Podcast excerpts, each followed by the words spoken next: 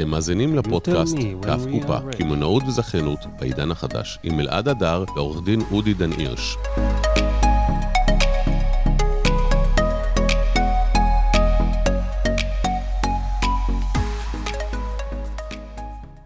בוקר בוקר, מה העניינים? נתן לי את הצד הטכני מר, של לעשות מר ועורך שיתופים, דין, שיתופים. כן, כן, אז תעשה, חברים, גם אתם מוזמנים לעשות שיתופים, אנחנו בפודקאסט שלנו, נכון? קו קופה, זכיינות וקמעונאות בעידן המודרני, אמת. ומה שאנחנו הולכים לעשות היום זה ללמד אתכם איך אפשר לעשות אקזיט גם בפורמט של זכיינות, נכון? זה הרעיון? באמת, אנשים נוטים, אלעד, לחשוב על אקזיט כ... משהו שרק בהייטק, בסטארט-אפים, שמתקשר להייטק. שבכלל אתה עכשיו נכנסת לחלל, עניינים, שאתה טס, עף, אמת. אמת. נכון? שם האקזיטים, אגב, הם ארוכי טווח. כן. להבדיל מתחום הזכיינות והקמעונאות, אתה אומר ששם אנחנו שפה יש מסתכלים... אה, פתרונות מהירים יותר? אנחנו מסתכלים על עולם הרבה יותר אה, פרקטי, הרבה יותר עכשווי, ו... וכן, אנשים פוגשים שם בסופו של דבר את, ה... אה, את מה שנקרא המימוש. המימוש של, ה... אה, של התוצאות העסקיות יחסית, יחסית בטווח... אה, זאת אומרת שאם אני. רוצה לעשות אקזיט מהיר, עדיף לעשות רשת זכיינית מאשר להתעסק עם החלל. אני חושב שזה שני דברים שהם אחרים, הם אחרים לגמרי. אוקיי. זה כמו לשאול אותך מה אתה אוהב יותר, את אבא או אמא כזה. בדיוק. אני חושב שמה שאני אוהב בעולם הקמעונאות, זה דווקא העובדה שכשאנחנו פותחים עסק בקמעונאות, מהמם. כמובן, זכיינות היא חלק, היא חלק מקמעונאות, אנחנו רואים תוצאות מאוד מהר. אנחנו עושים פעולה, אנחנו מקבלים uh, אם תוצאה. עשית את זה נכון, אתה יכול גם להתרסק מהר, בוא. זו גם תוצאה. כן, נכון, נכון. אפשר לקבל תוצאות מהר, אתה צודק. זה לא סותר את יכול מה להיות שאמרתי. חיובי או שלילי. עושים פעולה, רואים תוצאה. לגמרי. אז uh, יש משהו מאוד מרגש ביכולת uh, באמת להקים ולראות מאוד מהר uh, תוצאות. אני חושב שזה מה שמושך הרבה מאוד אנשים להיכנס לתחום. זו גם בעיה מאוד גדולה, כי רף הכניסה הוא רף uh, יחסית נמוך. כל מי שרוצה... לענף הזכיינות. לענף הזכיינות, לענף האמת הקמעונאות. שכן, אם אני חושב על זה, אתה יודע, היום ב-100-150 אלף שקלים, אתה יכול שיהיה לך אחלה עסק לזכיינות. אתה לא חייב אה, לפתוח מסעדה בתקציב של 2.5 מיליון שקל. אמת, יש, אה, אמת.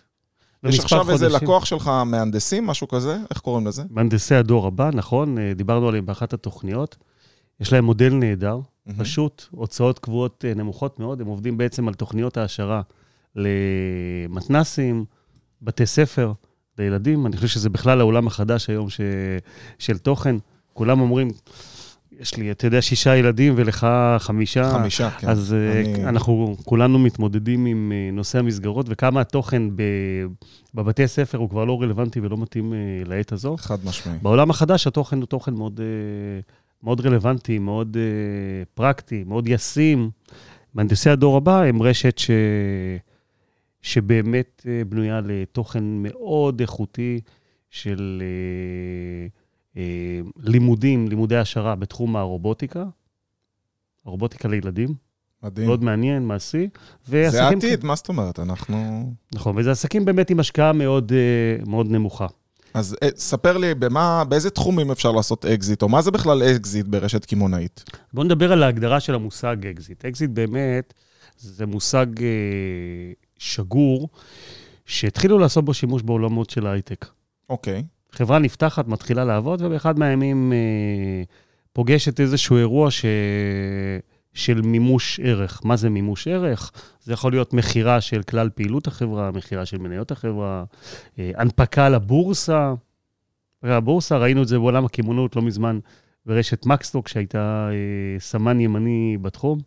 מי שמכיר את הסיפור, אז באמת רשת מקסטוק מכרה 50% מה, מההחזקות שלה אחרי שהגיעה פה לפריסה בישראל. תוך זמן קצר, כמה שנים עשו את זה? יחסית תוך זמן קצר, אני חושב שבערך עשור, אולי קצת פחות. שיחסית זה נחשב זמן מאוד קצר. אמת, אם אני זוכר נכון, היא מכרה לזהבית אה, מאפקס, שחיפשה, אפקס זה חברת אה, השקעות, שחיפשה לעשות עסקה בתחום הקמעונאות. 50 אחוז לפי שווי של 250 מיליון, אם אני לא טועה, שזה היה איזשהו סכום אה, value מאוד, אה, שווי מאוד אה, גבוה לעסק בתחום הזכיינות. ניגע שרק בזה. צריך להבין שמקסטוק זה רשת קמעונאית שבעצם אה, היא מייבאת את המוצרים שלה מחו"ל, אורזת אותם ב private label שלה לצורך העניין. אתה יודע, אין להם פטנט על שום דבר. אה, הם לא יצרנים שלקחו מוצר בארץ, ואם כבר אז הם אה, צורכים את זה במפעלים במזרח, שאני מאמין שגם אה, דורון או דורי ששומעים אותנו יכלו עכשיו לעשות את זה. ובעצם צריך להבין שמה שהם מכרו, הם מכרו את המותג, את הפריסה, את הרעיון, את הקונספט שהם עשו, הם מובילי שוק, ובעצם זה רק מראה שכל אחד יכול. אמת. מה שקרה עם מקסטוק, מקסטוק מבחינתי סמן ימני, ואני חושב שהם הם קצת אה, מבשרים את עידן ה, אה, הפריחה שיש היום ב, ביכולת לייחס שווי גבוה לעסקים. מקסטוק אה, עשו משהו שכמעט אף רשת אחרת לא עשתה, ספק עם עוד רשת בעולמות האלה שהוקמה על, אה, על טהרה של חנויות, כש, שאגב, הן מאוד רווחיות. אבל כשהם היו צריכים לתת להם שווי ריאלי, ממשי, אל מול הפעילות, הם לא יכלו לייחס שווים אה, כאלו של 250 מיליון באותה עת. אני אמשיך ואני אספר למי שלא מכיר את הסיפור, שמקסטוק, אה, כשנה וחצי, שנתיים לאחר מכן, הונפקה עם ביקושים בשווי של 1.7 מיליארד שקל בבורסה. זו הייתה הנפקה אה, שלא רק שהיא עמדה בציפיות, היא הייתה הרבה מעבר לכל, ה... לכל הציפיות. אז זה רק מראה כמה השוק היום מוכן. ל... לייחס שווי גבוה לעסקים. אתה יודע, אתה יוצא פה זה איזושהי בשורה ותובנה. חברים, הקמעונאות לא מתה, יש כאלה שמספידים את הקמעונאות ואומרים, זהו, הכל עובר לאינטרנט, וכולם זה e-commerce ו drop shipping, ומוכרים וקונים באינטרנט.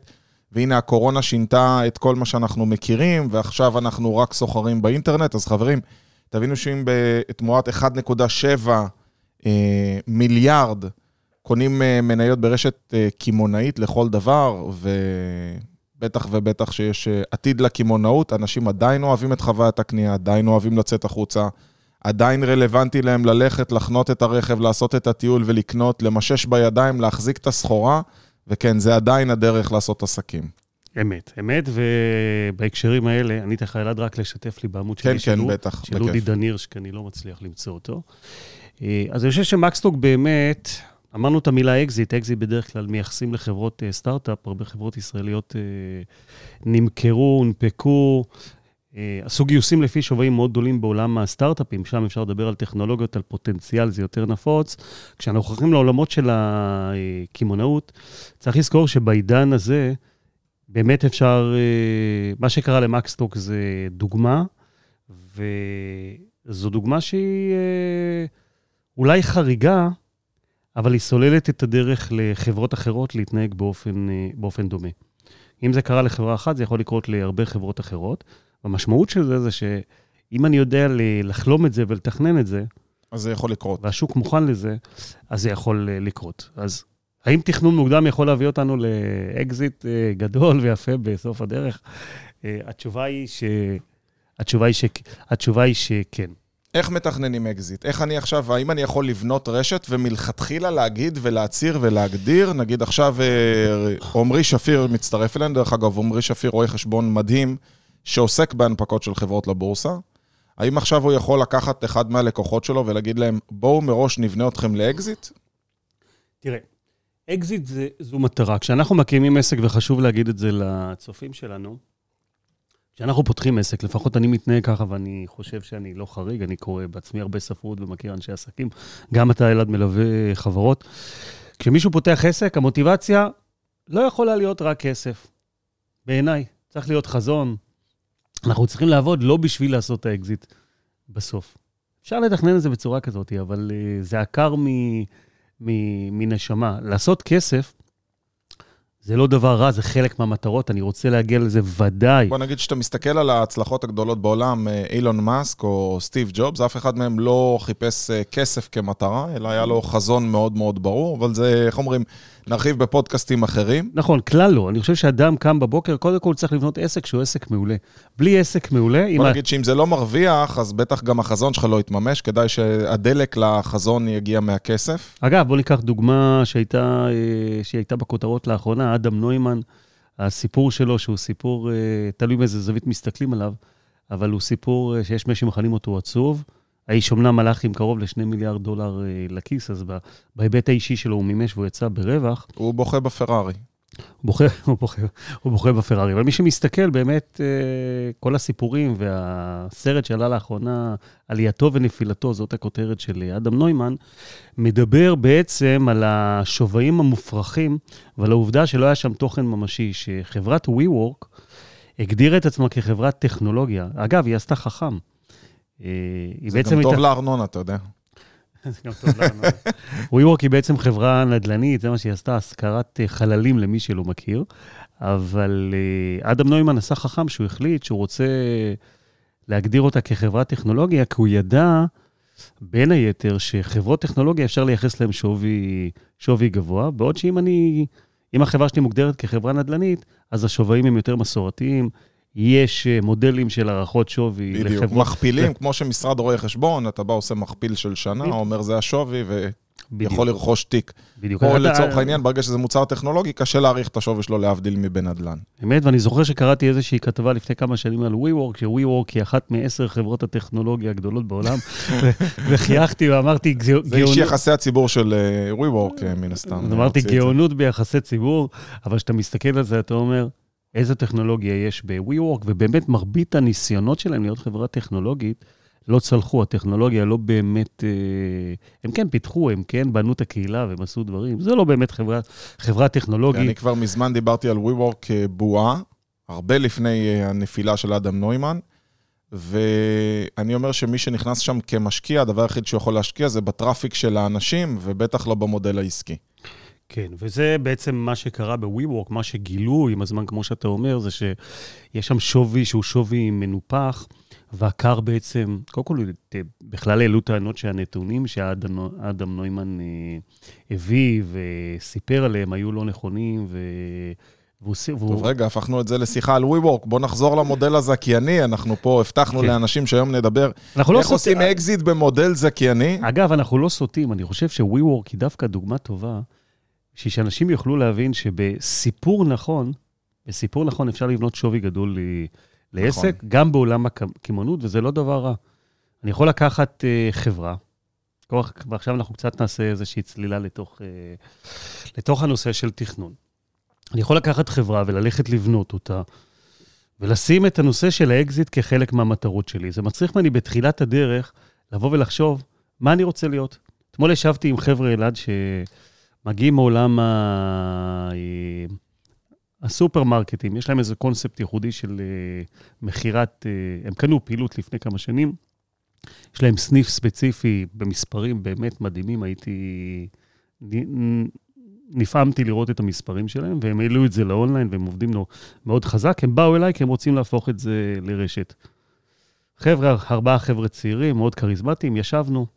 אמרתי להם, חברים, בואו תעצרו לרגע, אנחנו מדברים פה על הסכמי מייסדים, מדברים פה על גדילה. מה החזון? אם אני אשאל עכשיו את ארבעתכם מה החזון, אני אקבל את אותה תשובה? ופתחנו את זה לשיח והבנו שיש שם פערים מאוד גדולים באיך הם מסתכלים. אז ארבעה חבר'ה שרצים לתוך אה, עסק, מה הסיכוי שהעסק הזה יממש את הפוטנציאל שלו, אם אין שם סינכרון שיח והבנה של מה החזון ולאן הולכים? אתה תגיד יותר... צריך להיות ראש חץ, נכון? צריך להיות ראש חד חץ. משמעי זה האלף-בית. מה אנחנו אומרים לאנשים שאנחנו עושים להם מנטורינג, אתה עושה את זה לעסקים כל היום? מה המטרות? תגדירו מטרות, נוכל להגיע. אם אין מטרה, אז אני אם לא... המטרה זה כסף, זה הולך להתפורר מהר מאוד. אתה נכון. יודע, יש בעלי עסקים שאני אומר, מה מה אתם מצפים? שהעובדים שלכם, השאיפה שלהם זה יאללה, השנה נעבוד מה שקשה לקנות אה, מרצדס חדשה לבוס? זה לא עובד ככה. נכון, אז שאיפה לא צריכה להיות כסף, אבל שאיפה בהחלט יכולה להיות קשורה בכסף, יכולה לבוא ולהגדיר בחזון, אני רוצה עכשיו להיות הרשת הגדולה בישראל, ולהגיע לכל בית בישראל. ואז אני שואל את עצמי איך אני ממש את זה ומה אני עושה, ואני פורט את זה, ואני מגיע בסופו של דבר גם ליעדים של כמה סניפים אני רוצה לפתוח בעשור הקרוב, בשנתיים הקרובות, בשנה, בשנה הקרובה. וכשאני מתכנן, ואז עולה גם השאלה, איזה סוג הסכמים אני עושה? כי אם בסופו של דבר אני לוקח את המכירה כאופציה אפשרית, כאופציה אפשרית, ואני יודע לדבר על זה, מקסטוק עשו דבר נורא חכם. נורא חכם. מקסטוק הבינו שכשהם יצטרכו למכור, אם יהיה להם סניפים רק בזכיינות, יכול להיות שזה לא יתאים למישהו שבא לרכוש. והם שינו את ההסכמים, הם שינו את המודל, הם הפסיקו עם זכיינות, והם עברו לזכיינות, תפעולי? לסנ... לסניפים בבעלות ביחד עם שותפים, Mm, עם מנגנונים שיאפשרו להם לקנות את ה... עם אפשרות להשתלטות. עם אפשרות להשתלטות במקרה מה שנותן ש... בעצם בטוחה, וגם השווי שלך כנכס עולה, כי אתה לא בעצם על קירי תרנגולת ועל זכיינים שיכולים בכל רגע להתפייד אם הבעלות לא מתאימה להם. נכון, ולא שזכיינות זה לא טוב, אנחנו סך הכל מצדדים בזכיינות, אבל כשאני רוצה למכור, אני רוצה להשאיר לעצמי את כל האופציות פתוחות. זה שוב, הכל תלוי מה המודל. אם אתה מתכנן בסוף לעשות אקזיט, אז יש מודל א', אם אתה מתכנן מודל זכייני מצליח, זה יכול להיות מודל ב', אפשר גם לעשות שילובים.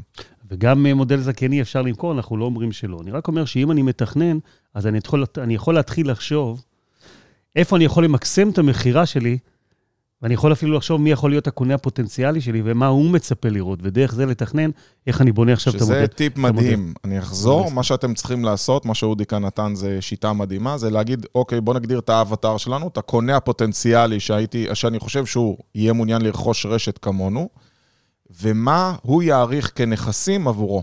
ואז בעצם דרך זה אתה בונה, דרך העיניים האלה אתה בעצם לוקח את העסק שלך ובונה אותו לכיוון הזה. אמת. אמת, אמת, אמת, אמרנו, אנחנו מתכננים תוכנית ואז אנחנו יודעים איזה פעולות צריך לעשות, זה לא נעשה בצורה אקראית.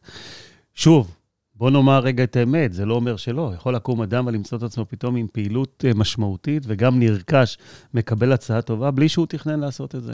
קם בבוקר, עשה פעולות, נוצר לו נפח גדול והוא מכר. אנחנו לא מדברים על האפשרות הזאת, אנחנו מדברים היום על איך אנחנו ממקסמים ערך. ובשביל למקסם ערך, כמו שאם אני רוצה למקסם את התוצאות העסקיות של העסק שלי, אני מתכנן, עושה פעולות, פורט אותן, קם בבוקר, בודק את המטרות, אה, את הביצוע אל מול המטרות. אותו דבר אני עושה כשאני, כשאני רוצה בסופו של דבר להוביל את החברה שלי לשווים גדולים. אם אני רוצה לבנות נפח, אני יודע שאני רוצה להנפיק, יכול להיות שאני אכנס למיזוגים ורכישות ואני אתחיל לרכוש כאסטרטגיה חברות שהן חברות עם מוצר דומה, אני אתחיל לבנות לעצמי מטה, אני אתחיל אה, לייצר סינרגיה שמאפשרת לי חיסכון בעלויות, מאפשרת לי יתרון לגודל, ואז אני בונה נפח יותר גדול, ובסוף אני מנפיק את הפעילות. הפעולות שאני אגזור ואני אעשה, מאוד קשורות במה התכנון ומה... אני אתן דוגמה למה העסקים בתחום הזה עושים אם לצורך העניין אתה מייצר עסק שהוא מבוסס על הרבה ספקים חיצוניים, יהיה לך הרבה יותר קל לעשות אקזיט, מאחר ומי שהולך לרכוש אותך, הוא לא קונה את ההתחייבויות והמחויבויות שלך. כוח אדם זה התחייבות מחויבות, והרבה בתחום ההייטק עושים את זה, הם לוקחים הרבה קבלני משנה, או לוקחים פרילנסרים, אנשים שעובדים בחשבונית, ואז גם במאזן זה נראה אחרת לחלוטין. הסעיף של כוח אדם והוצאות כוח אדם זה סעיף אחד, וסעיף קבלני משנה הוא סעיף אחר, מה גם... שהרבה פעמים המיזוגים, הרכישות, ההנפקות, נועדו לעשות חיבורים אסטרטגיים. ויכול להיות שאני בא ואני אומר, אוקיי, נגיד שאני כחברת ייעוץ מתמזג עכשיו עם חברה, לא יודע, שמתעסקת בשיווק כתבות uh, תוכן uh, ברשתות uh, השונות, אז אני בא ואני אומר, אוקיי, ה database של הלקוחות הוא משיק. חלק מהאנשים שלי הם משיקים, אנשי הדיגיטל משיקים, חלק מאנשי הטלמרקטינג משיקים. זאת אומרת, חלק מהתפקידים, ויש סינרגיה. אז אם אני אקח לא רק את הסינרגיה והיתרון, אני אקח את העובדים שהם משיקים, מי שבא לעשות את הרכישה, ואם כמו שהגדרנו את האווטאר שלנו נכון, הוא יוכל להגיד, רגע, לא רק שאני קונה את הפעילות ואת הפוטנציאל, אלא אני יכול להגדיל את הרווחיות בעצם מהרכישה שלי. אמת, אמת, ומה שאתה אומר הוא חשוב, ונאמר שבאמת בעולם העסקי, הרבה חברות שנרכשות, הן נרכשות אה, על ידי חברות שיודעות כמו שאתה אומר, מה הן הולכות לעשות בפעילות, איך הן מייעלות, איך הן מורידות, מורידות הוצאות ואיך הן משתמשות. זאת אומרת, רק ברכישה עצמה יכול להיות שאני כבר מעלה את הרווח. חד משמעית. כשרכשתי ואני יכול נכון. לצמצם חלק מהצוות, ולצמצם את המשרדים ולהעביר את הפעילות אליי, שכבר העליתי, שכבר העליתי את הרווח. אז מהזווית השנייה, כשאנחנו חושבים על, אה, על אה, רכישות, אה, שאגב, זה בכלל שיח בפני, בפני עצמו, איך גדלים באמצעות אה, רכישות. גם, גם על זה אנחנו נעשה כמובן אה, פודקאסט ב, באחד השלבים. מי זה... שעדיין לא עוקב, חברים, לעשות follow, אם זה בפייסבוק או בספוטיפיי, גם אפשר לעשות follow. אה, מי שעדיין לא רשום לשיעור היומי, יכול גם להירשם לשיעורים היומיים, 0522-659-651, תשלחו וואטסאפ ונוסיף אתכם גם לשיעורים היומיים. בקיצור, אנחנו בכל מקום. אנחנו, הבשורה שלנו, אנחנו רוצים בסוף להגיע באמת ל... נכון, גם לשאלות שלכם, אתה יודע, לפעמים אנשים שואלים, וזה מניב ככה את הפעם הבאה שאנחנו עושים. אז אם עכשיו מגיעה אליך רשת ורוצה לעשות, אה, בוא נגיד, אה, תכנון לאיך אני עושה אקזיט בעתיד. דיברנו על זה שאתה אומר להם, קודם כל חזון, תגדירו את המוכר העתידי של, את הקונה העתידי שלכם, איך תרצו למכור. האם יש משהו שונה בפעילות שלי, בגיוס זכיינים, בניהול השוטף? כן, תראו, יש, יש הרבה דרכים למקסם ערך ולבנות חברה. אני, מכיוון שאני מגיע, הרקע שלי הוא יזמי, אני יזם במהות, אה, וזה מה שאני עושה, אז uh, אני תמיד uh, יוצא מתוך המקום שבאים אליי אנשים, אני אומר, אני לא יכול להיות עורך דין עכשיו, בואו נדבר על הסכם, עושה לכם הסכם. נורא, אתה יודע, זה נורא צר הנקודת הסתכלות. אז אתה יוצא מתוך המקום הזה ואתה אומר, רגע, הסכם בסוף זה תוצאה של תהליך. בואו רגע נראה מה אנחנו רוצים. ויש הרבה מה שאפשר לעשות בשביל לבנות חברה שהיא חברה גדולה, וגם בעולם הזכיינות. אני אגיד למה, אני אסביר למה אני מתכוון. כשאני יושב היום עם חברות, אז אני שואל לדוגמה, מה ההון העצמי שיש לכם? מה אתם הולכים לעשות? אתם רוצים לבנות רשת גדולה. איך אתם הולכים להתפתח? ואני מבין, נגיד, שליזמים אין כסף. הם בונים על הכסף שהם יקבלו מהזכיינים, תמלוגים, מה שאנחנו קוראים צמיחה אורגנית. שוב, לא שזה לא בסדר, אבל בתחום הזה של הקמעונאות, שהוא תחום מסורתי, אני רואה פחות אנשים שמדברים על בוא נראה איך אנחנו מגייסים כסף בשביל לגדול יותר מהר, ומגיעים לנוכחות אה, באמת בפריסה ארצית בזמן יותר קצר בזכות הכסף, ועושים פעולות תשתית טובות בשביל לבנות עסק גדול. אני פחות שומע את השיח הזה, יותר שומע את השיח של בוא נקום ונתחיל להתנהל. זה אלה התוכניות שאני רואה, גם מרבית היזמים, יזמים צעירים יותר. אה, שמגיעים אה, מעולמות, אה, באמת מעולמות, מעולמות הקמעונאים, והם בדרך כלל לא נגעו בכל העולם הסטארט-אפי ועולם הגיוסים. אני בדרך כלל לוקח את החברות האלה לשיח של, בואו נסתכל על החברה שלכם, גם אם אתם חברה קמעונאית, בואו נתייחס אליכם כחברה הייטקית. כמו ש-WeWork עשו. כמו ש-WeWork עשו. בואו נראה אנחנו, איך אנחנו בונים value, איך אנחנו בונים ערך, שווי. איך אנחנו נותנים לכם את הנוחות, את הכסף, בשביל ללכת ולפעול uh, ממקום לא של לחץ. כי אם אתם תהיו בלחץ כלכלי, הלחץ הזה בסוף עובר לזכיינים, הלחץ הזה יורד עד שורשי ה... אתה יודע, כל הביזנס, ו, uh, וזה בדיוק הפוך מהרצון לצמוח uh, נכון. אז יש הרבה דברים שאפשר לעשות. אחד הדברים שאני לדוגמה עושה לאחרונה, לוקח uh, חברות, זה מהלך שאני כרגע נמצא בתוכו, לגיוס המונים. לגיוס המונים בעולם הקמעונאות. ופה נספר על רשת קפה נמרוד שכולם מכירים, שנסגרה לאחרונה, שדווקא היא, באיזשהו שלב, ומתוך, מתוך, באיזשהו שלב שהם היו, ב, שהם היו צריכים את הכסף, הם הלכו לגיוס המונים. אני חושב שהם היו הרשת הראשונה שיצאה לגיוס המונים, והגיוס שלהם היה גיוס מאוד מאוד מוצלח. זה אומר שה... היה גיוס מוצלח והם נסגרו? היה גיוס מוצלח והם נסגרו, נכנסו לתקופ... לתקופת הקורונה, והייתה תקופה לא פשוטה. בסופו של דבר הכסף אה, לא הציל אותם, וזה מקרה... מה קרה למי שהשקיע בגיוס המונים? אה, מן הסתם הפסיד, אה, הפסיד את הכסף שלו. אנחנו יודעים שהשקעות זה לא דבר שהוא בטוח. אבל אם ניקח... האמת את... שהדבר הכי מסוכן זה מי שמבטיח לך תשואה בהשקעה, אתה יודע, זה כדאי שתבדוק את עצמך. אמת, אמת. מי ששם כסף בכלל משקיע צריך לקחת בחשבון אני חושב שרק שגם... בפונזי אתה יכול להיות בטוח שאתה תקבל תשואה להשקעה של עד מתי. נכון. דווקא, בקימונ... דווקא בקמעונאות, אני חושב שההשקעות הן יותר סולידיות, אם אני כמשקיע יודע לבחון את ההשקעה. כי יש מה לבדוק, ודווקא פה אני לא משקיע בהכרח בפו... בפוטנציאל שהוא פוטנציאל טכנולוגי. אני משקיע בעסק עובד, יש לו היסטוריה, אני יכול לראות מה הוא עשה, ואם אני מאמין בעסק, ואני יודע לאן הכסף שלי הולך, אז זה בהחלט יכולה דווקא להיות השקעה בסוף שתוכיח, שתוכיח את עצמה. אבל נחזור רגע לנושא גיוס ההמונים. גיוס ההמונים זו בהחלט שיטה, דרך ללכת לגייס כסף לעסק קמעונאי. גיוס המונים מאפשר לי לקחת כמות מניות יחסית קטן ולקבל שווי גבוה לחברה, כי מי ששם את הכסף גם שם כסף קטן. גם להבדיל, אני חושב שבגיוס המונים, החוק הזה שאפשר עד 35 ניצאים בשנה, הוא לא חל, בעצם הפלטפורמה של גיוס המונים, היא נחשבת כמשקיע אחד. אמת, אמת. הפלטפורמות, יש פלטפורמות בישראל uh, שמאפשרות גיוס המונים ומאפשרות uh, לגייס uh, מספר uh, גבוה של uh, משקיעים. והרבה פעמים אנחנו רואים השקעות של 10,000, 15,000 שקל למשקיע. כן, בן אדם מרגיש, אתה יודע, לפעמים זה בשביל האגו, להגיד, היי, אני שותף פה ברשת הזאת, אני חלק מבעלי המניות. בדיוק, והיופי... הוא השקיע 10,000 שקל. בדיוק, והיופי בזה עבור החברה זה שכשמישהו משקיע 10-15,000 שקל, הוא לא באמת נכנס לשווי. לא חשוב לו בדרך כלל נכון. כמה הוא מקבל, הוא מקבל את זה והוא אומר, אתה יודע, מקסימום אני אצליח וירוויח מזה, הוא לא, כן. הוא לא אומר, רגע, השווי פה גבוה, אני לא אשים. אה, משקיעים בסדרי גודל האלה, לא נכנסים לזה, ולכן זה הופך את, ה, את הפלטפורמה ואת הכלי של גיוס המונים לכלי מאוד טוב עבור אה, רשת שרוצה להתפתח, יכולה לגייס 2-3 מיליון אה, שקל יחסית. בדילול קטן של אחוזים. נראה לי שגם על זה נצטרך לעשות uh, תוכנית. כל הנושא של פלטפורמות גיוס המונים זה נושא שהוא רק עולה וגדל כל הזמן. אמת.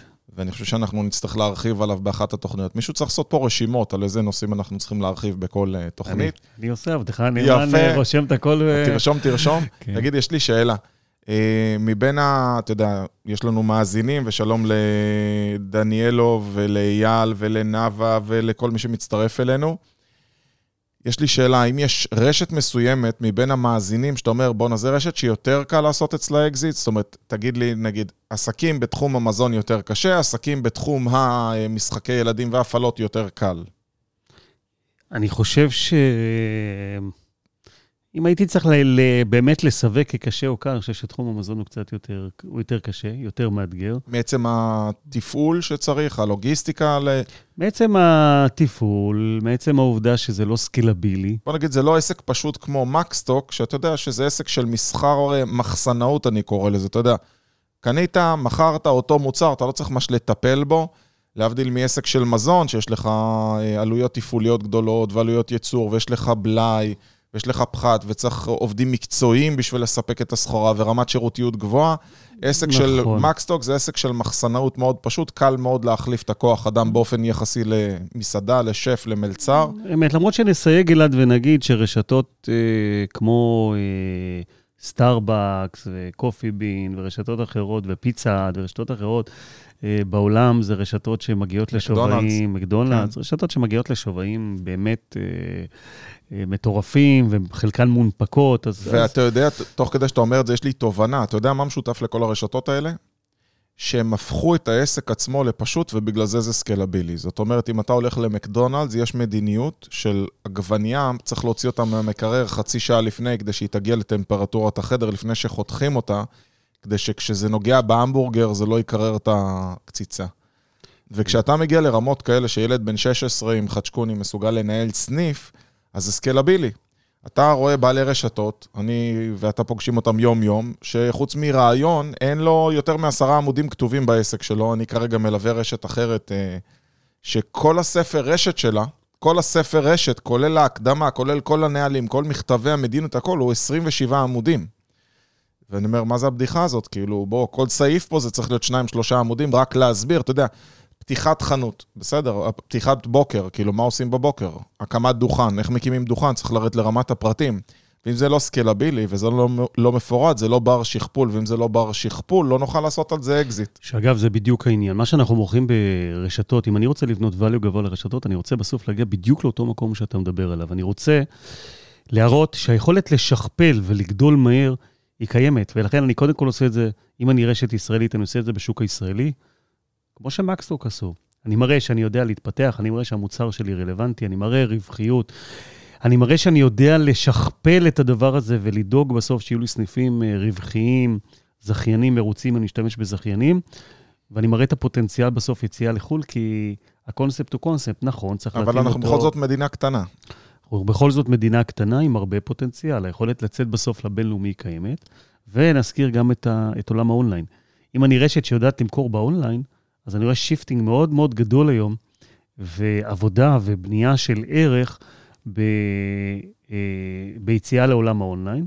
שם אני כבר חוצה את כל גבולות ה... חד משמעית. אתה יודע, את כל גבולות ה... ובכלל אנחנו סקסס בעולם, שתדעו, אנשים מאוד אוהבים לעשות עסקים ישראלים, אנחנו נחשבים עם חכם. ולא סתם, אתה יודע, האחוז שלנו בפרסי נובל הוא הגבוה ביותר בעולם ובדברים אחרים. לא בכדי, לא בכדי. כן, אנחנו, אה, אנחנו בהחלט משקיעים הרבה בעסקים, ויש לנו ללא ספק ידע שאין לאחרים, וראש נכון. שחושב בצורה יצירתית, ולפעמים אפילו קרימינלית. ואתה יודע שאני חושב שכל בן אדם יצירתי הוא קרימינל, אבל משתמש בזה לדברים חיוביים. זאת אומרת, הרעיונות השיווקים שאני יכול להביא, הם יכולים להיות רעיונות קרימינליים, אבל אני משתמש בהם לדברים חיוביים. רק קרימינל הוא מי שמשתמש בזה כדי להזיק או לעשות דברים בניגוד לחוק. המוטיבציה היא מוטיבציה בדיוק, לא טובה. בדיוק, שלילית. אני רוצה לתת אבל אה, עוד אה, דוגמה, נגענו בכמה דוגמאות, אנחנו רוצים לתת כמה דברים ערך מאוד גדול. אני רוצה לספר לכם שאני, אחד הכלים החזקים שאני משתמש בהם, ואני נותן אותם וממליץ עליהם ל- ללקוחות שלי, זה נושא היחסי ציבור. יש הרבה דברים שאנחנו יודעים לעשות עבור העסק. אנחנו צריכים לזכור שבסופו של דבר, value נבנה גם מתוך איך השוק תופס אותנו ואיך המשקיעים תופסים אותנו, והאם אנשים רואים את הפוטנציאל. אחד הכלים החזקים שניתן לעשות בהם שימוש, זה עולם יחסי הציבור. ואני רוצה לתת דוגמה ספציפית, יש איש, יחסי ציבור, אני מכיר המון משרדי יחסי ציבור, גם בתאילנד. יש משרד ספציפי שאני עובד איתו, שאני עובד איתו לאחרונה ומשתמש בו, וזה המשרד של ריבלון של אה, מוטי פאר. אוקיי. אה, את מוטי אני גיליתי, דווקא שלי היה איזשהו סטארט-אפ, והגעתי אליו, אמרו לי, תשמע, הוא הכי טוב בשוק, בוא תדבר עם אה, מוטי, ושם הכרנו, ואז אמרתי, כמו שאני מפנה אליך, החלטתי שאני פשוט מאמץ את מוטי, כי הבנתי את, ה, את, ה, את הכלי המטורף הזה ומה שהוא יודע לעשות. ומה שמוטי עושה, ושם הוא בנה את ההתמחות שלו, אה, מוטי נחשב באמת שם דבר בעולם של הטכנולוגיה. אה, הוא יודע לקחת חברה Mm-hmm. ולהביא אותה בעצם לכל, אה, לוודא שהיא נמצאת בכל מקום משמעותי בעולם. אם זו חברת טכנולוגיה, הוא יודע להביא אותה, מה זאת אומרת לכל מקום בעולם? אתה יודע, זה קצת יומרני להגיד דבר כזה. הוא יודע להביא אותה בסופו של דבר לכל המגזינים, התוכניות רדיו, לבלוגרים שמתעסקים בתחום. אם זו חברת טכנולוגיה, אני רוצה שהבלוגרים שמתעסקים בתחום ידברו עליי וימליצו עליי, כי ברגע שהם זאת עושים... אומרת, את לא רק בארץ, אלא גם בעולם, אתה אומר. גם בעולם. לקחת חברה שנמצאת לפני הנפקה ולייצר לה את כל ה... אתה יודע, כל- יח"צ זה הדבר החשוב מכל. בדברים האלה אנשים לא מבינים, זה כמו שבעסק חי, אתה רוצה כל הזמן להגדיל את כמות הלקוחות שלך, אה, ואתה עושה פרסום, אתה עושה שיווק, אתה בדיוק היום, אה, השיעור היומי שלי הוא בדיוק על זה. אז אותו דבר, כשאתם הולכים לכיוון של גיוס משקיעים, הדבר הכי חשוב זה יחסי ציבור ולקחת תותח לידך. אני רוצה לספר, לתת דוגמה דווקא מעולם הקמעונאות. הכרתי למוטי, אה, חבר טוב, שיש לו עסק בארצות הברית. שקיבל תנופה מאוד גדולה, ב... האמת שהוא הקים אותו בתקופת הקורונה. הוא מספק אה, ציוד אה, סניטרי לעולם, בנה מפעל מאוד גדול, כפפות, יש לו ציוד אה, שעושה חיטוי לדברים, אה, חליפות, אה, חליפות מגן לבתי חולים. אחד האנשים היותר מוכשרים שפגשתי, עליו אפשר לעשות פודקאסט בפני עצמו. ולקחתי... תרשום, תרשום. תרשום, תרשום. נושא שלישי, אני עוקב אחרי זה. ולקחתי את אותו בחור, האמת שאני יכול להגיד את שמו, קוראים לו עמרי שפרן, והכרתי לו את מוטי, והם עובדים קרוב לדעתי שמונה חודשים בירד. שאלתי את עמרי, תגיד, איך הולך? הוא אומר, תקשיב, הדבר הזה שינה לי את החיים. כי עמרי בעצמו, זה לא שהוא לא יודע לעשות שיווק, אבל מוטי לקח אותו אבל כל אחד לעולמות. והמקצוע שלו. אתה יודע, אם עכשיו יש לך באמת... אני חושב שבעלי מקצוע טובים שווים את ערכם בזהב, אתה יודע, זה בכלל לא משנה כמה כסף הוא עולה, השאלה מה התוצאות שהוא יודע להביא לך. ואם אחד כזה יודע לפתוח לך דלתות, אתמול העברתי סדנה ובדיוק דיברתי על כמה כסף צריך להשקיע בתקציבי שיווק, ומי שלא בא לסדנת כספים אתמול הפסיד ובגדול, ודיברנו על תקציבים, ואז על זה שרוב בעלי העסקים לא מוכנים להשקיע את התקציב שצריך, לימדתי אותם איך מחלצים תקציב פרסומי, ואחד מהם סיפר שהוא לא הוציא המון המון זמן כסף על שיווק כי הוא פחד, ועד שהוא הוציא סוף סוף, זה היה נראה לו מדע בדיוני, פתאום, והוא הוציא, תבין, זה היה אלפי שקלים, כן? זה לא אלפי שקלים בחודש, פשוט לא היה לו מספיק הכנסות, אז הוא ניסה לא להוציא בכלל, ופתאום הגיעה לו עסקה אחת מרפאל בחצי מיליון שקל. יודע, הבן אדם נהיה, אוקיי, אני עכשיו הגורו החדש של הוצאות על שיווק, בוא תגיד לי איפה עוד להוציא. אין מה לעשות, אתה, אם אתה מוציא על משהו וזה מביא לך תוצאה, אתה לא תרצה להפסיק את זה אף פעם. אמת, אמת. ואם אנחנו חוזרים לעולמות של הvalue, אז בסוף אנחנו רוצים לבנות, צריך לזכור שאנשים מייחסים שווי למותגים. ואיך בונים מותג? אנחנו רוצים להביא אותו למודעות. לא מספיק שהחנות שלי מוכרת טוב. אנחנו רוצים בסוף שהקהל שלנו יתפוס אותנו כמותג מוביל בתחום, ואם תופסים אותנו כמותג מוביל בתחום, מקסטוק הייתה חלוצה בתחומה, נכון. אז היא הצליחה להגיע לתודעה הצרכנית, והיא נתפסה כמובילה, ו... אתה יודע, יש משפט ולכן, לזה, הוא אה, אומר, It is better to be first than it is to be better. בהרבה תחומים עדיף שתהיה ראשון מאשר שתהיה הכי טוב, יש כאלה ששואפים תמיד להיות הכי טוב והם יוצאים מאוחר יותר, ויש כאלה שפשוט יוצאים ואז משפרים תוך כדי תנועה. אם אני אומר לך, הזמנת מוניות באפליקציה, מה עולה לך ראשון? גט. בדיוק. כי אתה, אתה אפילו לא קורא לזה גט אקסי, זה ברור, כולם יודעים מה זה גט, אתה קולט שלוש אותיות שהם נכנסו לעצמם. אבל כן חשוב להגיד, אלעד, כן חשוב להגיד, שאם אני ראשון ואני לא הגעתי לתודעה, יכול להיות שיקום מישהו אחריי ויעשה עבודה יותר טובה, אבל יעשה עבודה יותר טובה בהחדרת המותג, יחסי ציבור, ויגיע לתודעה לפניי, ובסוף הוא ייתפס, הוא ייתפס כ- כראשון, יש הרבה דוגמאות כאלה בעולם. אז גם מזה צריך להיזהר. אם אני פרסט, אבל אף אחד לא יודע שאני פרסט, נכון. אז, אז בסופו של דבר אני לא יכול לנ- לנכס לעצמי את, ה- את המובילות. אז אה, דיברנו היום על לא מעט דברים, דורון פה מפרגן וכותב, איזה כיף, כל פעם אתם מעשירים אותי. חברים, אנחנו קודם כל שמחים שאתם אוהבים את השידור, אתם מוזמנים לשתף אותו, מוזמנים לעקוב, מוזמנים להירשם לשיעור היומי, מוזמנים לעקוב אחרי העמודים האישיים שלי ושל אודי, אנחנו מעלים עוד תכנים במהלך השבוע. כן, אתם ו- מוזמנים לבקש מאיתנו להעמיק בנושאים מסוימים. אנחנו, באמת, הזמן כל כך קצר, אנחנו כל פעם מתחילים פודקאסט ואני... זהו, בדיוק, אני לא אודי מאמין כל פעם אומר, שאנחנו- מה, כבר נגמר? אז... אה, בדיוק, יש זה כל, כי- כך, יש כל כך הרבה מה להגיד, ואנחנו נוגעים פה ב-highlights ונקודות. אם יש דברים שאתם רוצים לשמוע יותר, רוצים להעמיק, אתם גם מוזמנים לשאול, אנחנו נרחיב, אתם גם מוזמנים להרים טלפון. אנחנו בכיף ניפגש, נייעץ, אה, נחשוב ביחד. אה, תרגישו ממש בנוח, אני חושב שאנחנו אנשים מאוד מאוד נגישים. ושנינו אוהבים לתת אה, ידע ומידע, משתפים אה, בכיף. משתפים בכיף. חברים, לי היה ממש כיף השידור היום. אני מקווה לי. שגם לך. גם לי. ואתם אה, מוזמנים לעקוב, קו קופה, קמעונאות וזכיינות בעידן המודרני, אנחנו פה לתת לכם את הבשורות הטובות ביותר. אנחנו רק היום רשמנו עוד ארבעה נושאים חדשים, מה לעשות בפעמים הבאות, אז אנחנו בטוח נתראה ברביעי הבא, שמונה בבוקר. ודיברנו על value, יצאנו כולנו ב-value יותר לגמרי. גבוה, נכון? כולנו, ו- שו... כולנו שווים יותר. תעקבו, ספוטיפיי, אפל פודקאסט, גוגל פודקאסט, אנחנו בכל מקום. אכן, שיהיה יום ממש מוצלח ונתראה בשידורים הבאים. יום נהדר. ביי ביי. זו תמיד בחירה. אתם מאזינים לפודקאסט קו קופה, קמעונאות וזכיינות בעידן החדש, עם אלעד הדר ועורך דין אודי דן הירש.